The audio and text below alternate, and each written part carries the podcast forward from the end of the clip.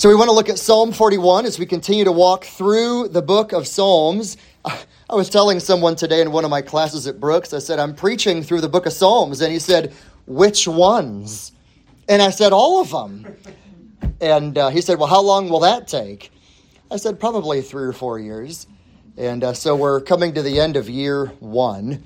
And uh, we're in Psalm 41 tonight. And uh, but we're in no rush. We've got we've got God's word ahead of us, and we're gonna maybe we finish the Psalms and we go back and do it over again. Psalm 41 though is where we are. I need to tell you again, this is one of those Psalms that if I were not preaching consecutively through chapters of the Bible, I probably wouldn't have picked this one. Um, then you'll you'll know why here when we read it and study it. But the title of the sermon is Finding Light in the darkness of betrayal. I don't know about you, but maybe maybe you could say, "Yeah, I, I, I've been there. I know what that's like. I've been in the dark times of betrayal." What do you do? How do we learn from David? Well, let's read it. Follow with me. Psalm 41. It is a psalm of David. Remember, the headings are inspired. So, a psalm of David. Verse 1 How blessed is he who considers the helpless! The Lord will deliver him in a day of trouble. The Lord will protect him and keep him alive, and he shall be called blessed upon the earth. And do not give him over to, to the desire of his enemies. The Lord will sustain him upon his sick bed. In his illness, you restore him to health. But as for me, I said, O Lord, be gracious to me. Heal my soul, for I have sinned against you. My enemies speak evil against me. When will he die and his name perish? And when he comes to see me, he speaks falsehood. His heart gathers wickedness to itself, and when he goes outside, he tells it. All who hate me whisper together against me. Against me they devise my hurt, saying, A wicked thing is poured out upon him, that when he lies down, he will not rise up again. But even my close friend, in whom I trusted, who ate my bread, has lifted up his heel against me. But you, O Lord, be gracious to me and raise me up, that I may repay them. By this I know that you are pleased with me, because my enemy does not shout in triumph over me. As for me, you uphold me in my integrity, and you set me in your presence forever. Blessed be the Lord, the God of Israel from everlasting to everlasting. Amen and amen. And then the conclusion is for the choir director. Our Father, we pray that as we look into the Word of God, that you would so fill us with lofty thoughts of your sovereign goodness, that even when the dark clouds of betrayal and slander are looming over our heads, that we would look to Jesus and find help. In Jesus' name, amen. No one in all of human history was more blessed than Jesus. No one in all of human history was ever more faithful and more true than Jesus. No one in all of human history has ever been more loving and more spotless than the Lord Jesus. Indeed, no one has ever lived a life of such integrity like Jesus. And yet, Jesus was betrayed. The righteous king that he was, the Son of God, Son of Man, the suffering servant, he always obeyed God. He always did what was right. He always was reliable, and yet Jesus had his Judas.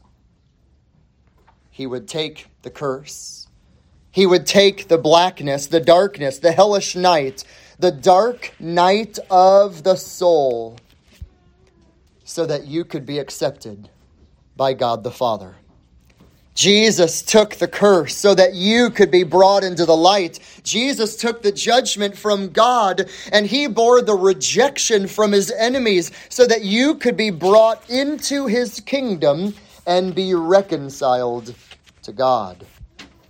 Do you remember how in the gospel record we have that Jesus called the 12 men to be his followers, 12 men, and he designated them to be apostles.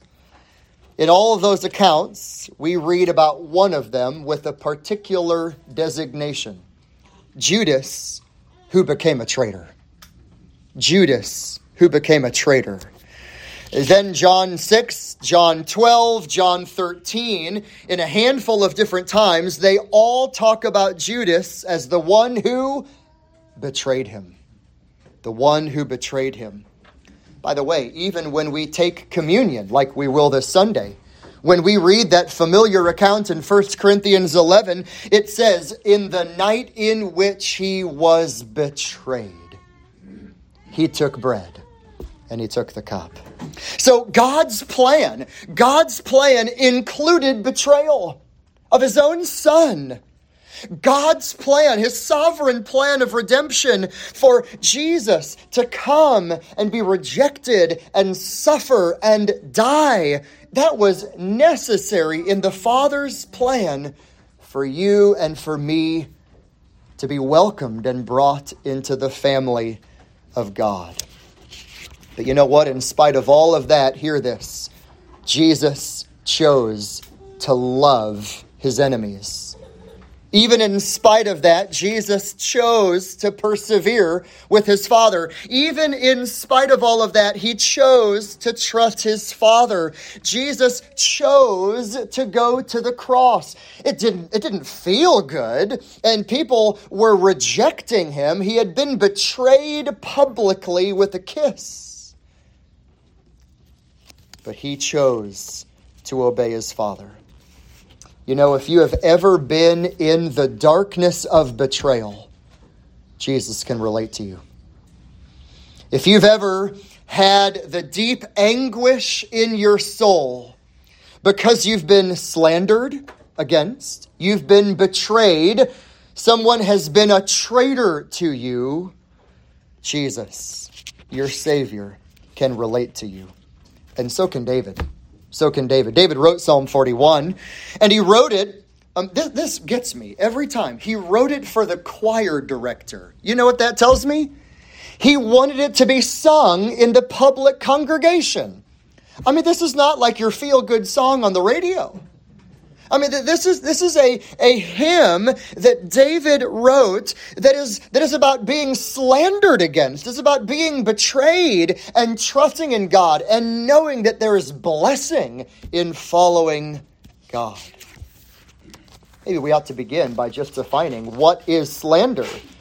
What is slander? I think I put this there in your outline. It is the speaking of false statements about someone else. Or we might even say spreading false rumors about someone, or spreading information that is not factual. Maybe even spreading information that is not true or partly true. Quite honestly, it's speculation, it's hearsay and it results in a negative perception about a person. And, and slander is something that is so devilish because Satan is the slanderer. He's the devil, the diabolos, the slanderer. What does slander do? It always separates, it divides, it hurts, it fractures, and it is sin. In fact, just real quick, let your eye look down beginning in verse 5. I mean, just look at the phrases here, right here in our psalm, verse 5. My enemies speak evil against me. Verse 5 ends by slandering him. When is he going to die? And when is his name, reputation going to perish? Verse 6, and when he comes to see me, he speaks falsehood. And then the end of verse 6, his heart gathers wickedness, and then he goes out and he tells it to others. Verse 7, all who hate me whisper against me, and they devise my hurt. I mean, that's people talking about you. As if that wasn't painful enough.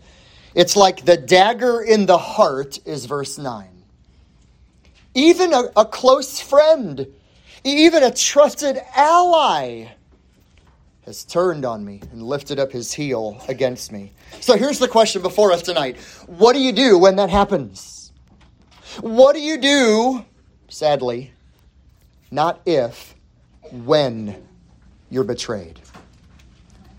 What, what, what do you do? How, how do we respond in the times of darkness when betrayal comes your way? Let's look at it in your outline together and we'll sort of walk through this and hopefully it'll guide us to the character of our God and the gospel of Christ and prepare us for our prayer meeting. What do you do? Number one, we say with David, I'm blessed. Why would you say that? Because that's where verse 1 begins.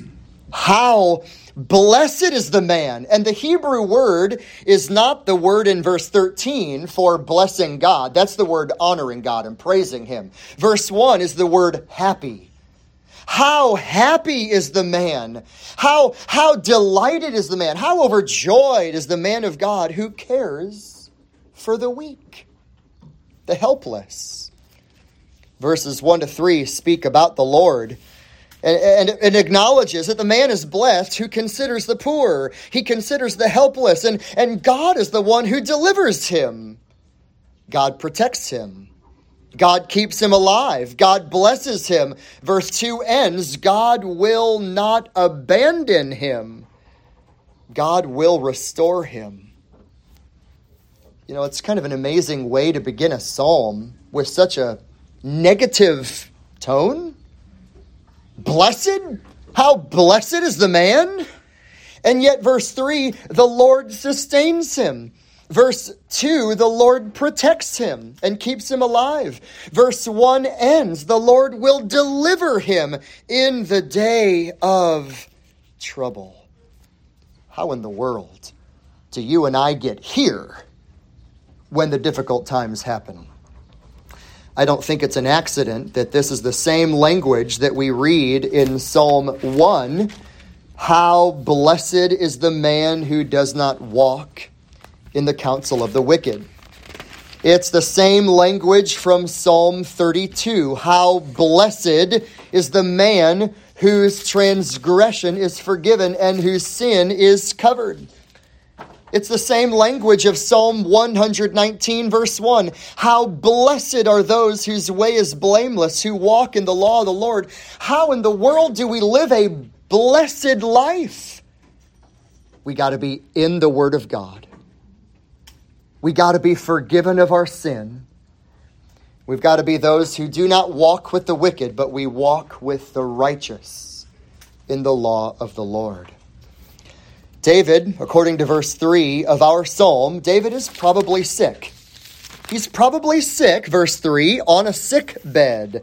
He's unclean. He feels unfit for public worship. And yet he knows in these opening verses that God is the one who will uphold him. God will sustain him. If that happens, you can say, I'm blessed. I'm blessed. My God will sustain me. But then you come to the second lesson that we learn from the psalm. Not only can you say with David, verses 1 to 3, I'm blessed, but now we come to the thunderclouds. We come to the thunderstorm. It's kind of like the thundercloud above that just doesn't leave, it's just there. Number two, I'm betrayed. Now, Notice in verse 4, do you see verse 4 how it begins? As for me, I said, O Lord, be gracious. Now look at verse 10. Verse 10 is the same thing. But you, O Lord, be gracious. Verse 4, verse 10 are be gracious. Everything in the middle is pain in the soul. What do you do? Everything is sandwiched by a desperate prayer God, be gracious to me. Be gracious to me. Help me be gracious. He knows that he is hurting. He knows that he's sinned. He knows that he's the object of slander. David knows that he's been assaulted and betrayed. God, be gracious to me. I suppose you and I could maybe write down what are some things that get people down? What is it that gets people down in our day? Well, stress, loneliness, pressures, unmet expectations, feelings of loss, illness, feelings of inability to change a circumstance, slander and betrayal, and perhaps much more could all contribute to getting a person down. Verse 4 to 9 shows the hypocrisy of trusted friends that are now exposed. And if you and I are going to understand this paragraph rightly, there's no other way to put it but to illustrate it like this. These are like arrows that are shot at a friend. The, the, this is like the sword that is thrust into your heart and turned by a close friend. It's like an army that just keeps cornering you and advancing towards you and invading you and drawing near. And then you realize, hey, you were my friend. The pain. What does David do? If we could take big picture, what does he do? Go to God, beg for grace. You go to God, you beg for grace. Well, verse 5. My enemies are speaking evil against me. And what are they saying? When is that David going to die? And when is his name going to perish? And then verse 6 And when he comes to see me, he speaks falsehood, and his heart gathers wickedness to itself. And then he goes outside and he tells it he's not a trusted friend, he's not a reliable ally, he is a slanderer. He's a liar. Verse 7 All who hate me, they're whispering, they're talking against me, they're devising my hurt. A wicked thing is poured out upon him, and when he lies down, he will not rise up again. They're saying David is going to be destroyed. This is slander. I mean, this is like the, the perfect illustration of slander. Can I remind you? Of Proverbs chapter 16, 28. Please hear this. A slanderer separates intimate friends. Or Proverbs 20, verse 19 says, A slanderer goes about revealing secrets. Or God told Jeremiah, Jeremiah 9, verse 4, be on your guard against your neighbor because neighbors are going around as slanderers. That's what God told Jeremiah. Proverbs 10:18, the one who spreads slander is a fool. But where does it come from? I mean, where does all of the slander and all of the talk come from? Jesus said in Mark 7:22, it all comes from within, out of the heart of man. These are the things that defile him. Out of the heart come evil thoughts, adulteries, fornications, and slanders is one of them. Mark 7:22. And I wish I could tell you, as a believer, you won't have to deal with that. I wish I could tell you that in a family, in a household, you'll never have to deal with that. I, I wish I could tell you that in a church, you'll never have to deal with that. But God tells us in Ephesians 4:31 that slander should have no place in the life of the godly. Colossians 3:8 Paul tells the church, put slander away from your mouth. Even 1 Peter to the persecuted church, 1 Peter 2 1, put aside all slander. I mean, don't even let there be any lingering remnants of slander. Put it all away. Why? Slander is the devil's poison. It never is good. It never is beneficial. It never helps. It is the devil's poison. Slander ruins, it harms, it separates, it wounds, it divides. It divides. And maybe you've been there. M- maybe you've been there. You've been on the receiving end of slander. You've been on the receiving end of people talking about you. And all that is bad. Verse 9 makes it worse. The worst is when a close friend does it to you, a confidant, a, a comrade. He's a trusted ally that, that, that you love. Verse 9, even David says, My close friend in whom I trusted, who ate my bread. Now, you and I don't maybe understand all the ins and outs of ancient Near Eastern hospitality. I mean, it's, it's maybe a little bit different than, hey, come on over for a meal at my home today. Let's hang out for a little while, and then we'll. Ancient Near Eastern hospitality was you come in my home and we put all, all, differences aside. It's like family togetherness. It's love, it's commitment, it's sharing, it's, it's a like minded commitment. David says, you, you ate bread with me. We, we, we, were, we were friends together. Verse 9, and you lifted up the heel against me. What does that mean to lift up the heel? It means a treacherous act. It is a public rejection. It is one who cunningly and arrogantly rejects a friend. That's what he means in this little figure of speech, lifting up the heel. It is a treacherous public rejection. Maybe you've heard the account of Julius Caesar, one of the emperors. He was betrayed by a trusted friend, Brutus. There were those who were coming to make war with him, coming to assassinate him, really. And he was putting up his arms to fight and defend himself until he saw, saw his very best friend, Brutus. And he said, Even you, Brutus? He put down his sword and he was killed. Betrayed. Betrayed by a good friend. Even King David. King David was betrayed by Ahithophel, 2 Samuel 15.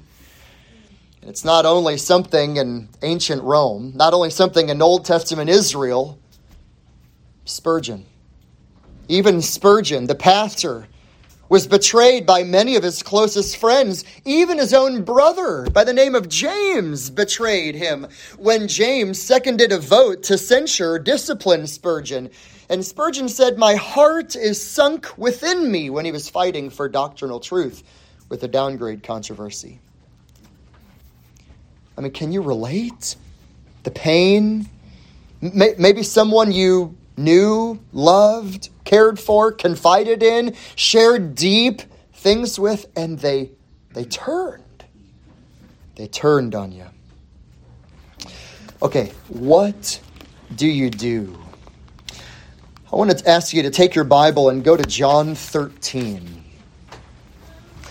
Now, I want, I want to sort of get practical for a minute and observe John 13 pastorally for a minute. Now, okay, John 13, you're turning there. It's the context of the of the last Passover. Jesus is going to wash the feet of the disciples. He's going to gird himself with the towel. He's going to teach them. That's the context here. And if you look at John 13, 18, Jesus is going to quote our psalm. Speaking of Judas, you eat my bread and lifted up the heel against me. So, what do you do? Can I put it like this? How do you brace for be- betrayal? How do you prepare? H- how do you get ready for betrayal? Let's learn from our Savior. I put this there in your outline. Number one, you have to walk in humility.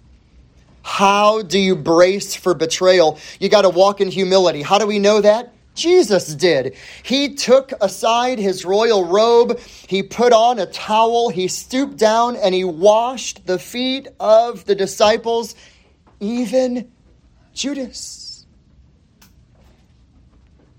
After walking in humility is modeled by our Savior. I think a second pastoral lesson we can learn in your notes there is look to Christ. Why? Look to Christ. John, Jesus said in John 13, 13, You call me teacher and Lord, and you're right, for so I am. If I then, your Lord and teacher, washed your feet, you ought to wash one another's feet. I gave you an example that you should do as I have done to do to you. Yes, walk in humility and also look to Christ. Look to him. Emulate him, follow him. Keep your keep your eyes fixed upon the Savior.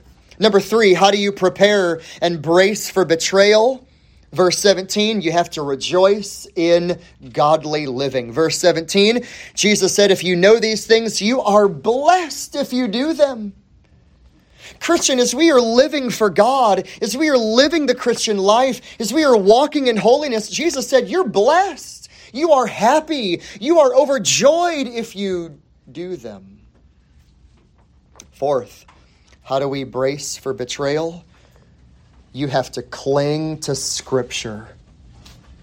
What does Jesus do?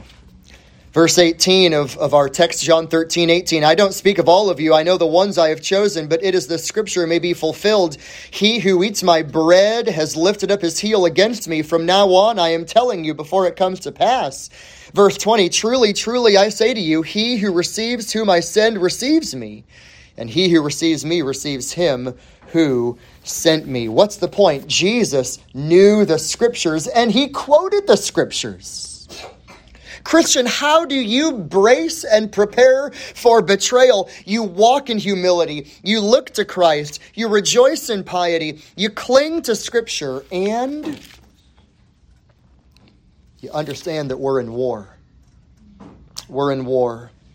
And I, I don't know of any other way to put it, but in verse 26, Jesus said, This is the one for, uh, for whom I dipped the morsel and give it to him. So when he dipped the morsel, he took it and gave it to Judas, the son of Simon. After the morsel, Satan entered into him. And Jesus said, What you do, do quickly. This is a spiritual battle. Slander, betrayal, hardship. There's a spiritual battle going on in the heavenlies. And then what do you do? What do you do even with that? I mean, here's Jesus. He just washed Judas's feet. He's showered Judas with love. By the way, Judas had one of the places of honor next to Jesus. And Judas gets up and he leaves. And then, verse 34 A new commandment I give you that you love one another as I have loved you, that you love one another. By this, all men will know that you are my disciples if you have love for one another. Christian, file that away. Nobody wants to be betrayed, but it happens. And when it happens, we don't want to be reacting emotionally in the moment. That's not good. So we want to be prayerfully and thoughtfully planning so that we can biblically respond in a godly, Christ like way here are a handful of ways that we can look to our Savior. Now, before you go to the Psalm, I want you to go to Romans 8 real quick. Romans 8, end of the chapter. And I want to encourage you with this. Because David in our psalm is acknowledging the slander, the betrayal. When that happens, you need to hear Romans chapter 8 and I want you to hear verse 38. I am convinced that neither death, nor life, nor angels, nor principalities, nor things present, nor things to come, nor powers, nor height, nor depth, nor any other created thing. I mean, that's like anything. Nothing is able to separate you from the love of God which is found in Christ Jesus our Lord. What do you do when you're betrayed? You cling to the love of God found in Christ at the cross. And that is a permanent love. It is a stable love. It is a protecting love. It is an unchanging love. Nothing, nothing can ever separate you. Not even betrayal.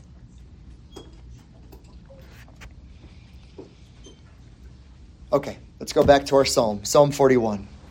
So David, just very quickly, and then we'll draw this to a close. David is is is acknowledging number one, he's blessed, trusting in the Lord, doing good to others, holding on to his word. He knows that God will sustain him, and yet then he acknowledges, but I'm betrayed. It's been hard.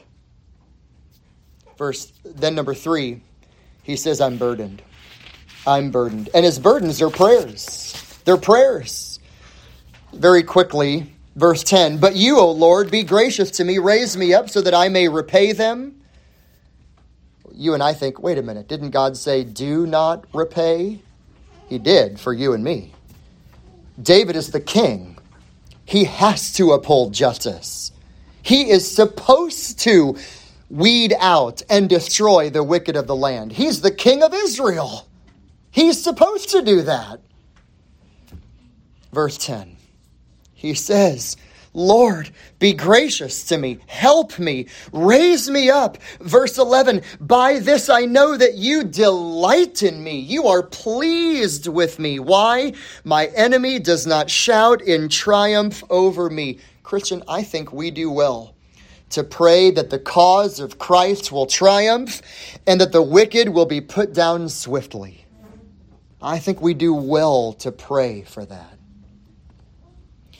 Verse 12. David says, Yeah, but, but as for me, Lord, you will uphold me in my integrity. He's not perfect. David is not perfect. He's walking in a life of consistent integrity.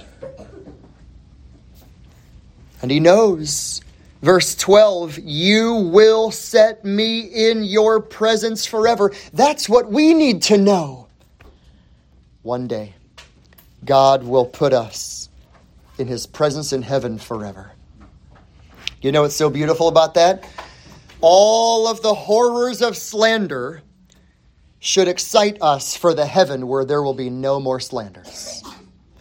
All of those evils and all the hardships of all the slanders that are all around us will be gone in heaven. And then, verse 13, you see a little conclusion there in your notes. These are conclusion doxologies to each of the five little books in the book of Psalms. They are doxologies, words of praise to God. Blessed be the Lord, the God of Israel, from everlasting to everlasting. Why? Our God is worthy of worship. You know, just very, very quickly. Spurgeon. Spurgeon knew the darkness of betrayal. He knew it, he felt it, he lived it. He said, Jesus is a confidant who can never betray us. He is a friend who will never refuse us. And then Spurgeon said, I can bear anything for Jesus while his everlasting arms are underneath me. It's a good word of encouragement for us. Christian, I want to end with this. I want you to hear this. You know the name William Tyndale. It was in the year 1535 that Tyndale really devoted his life to translating the Bible into the common language of the people, right? From Hebrew and Greek into English. Why? The Roman Catholic Church wanted to keep the Bible from the people. It only was to be in Latin, the Catholic authorities said. Tyndale said, no way. We want to put it in the common language of the people. Well, on one occasion, Tyndale was betrayed. He was betrayed by a trusted friend, Henry Phillips. Phillips was that friend who led Tyndale out and took him into the narrow alleys of a town, trapped him in that little alleyways. Authorities were there to arrest Tyndale. He would then be tried, he would then be executed in many, many gruesome ways. He was martyred for the Lord because he translated the Bible into the common language of the people.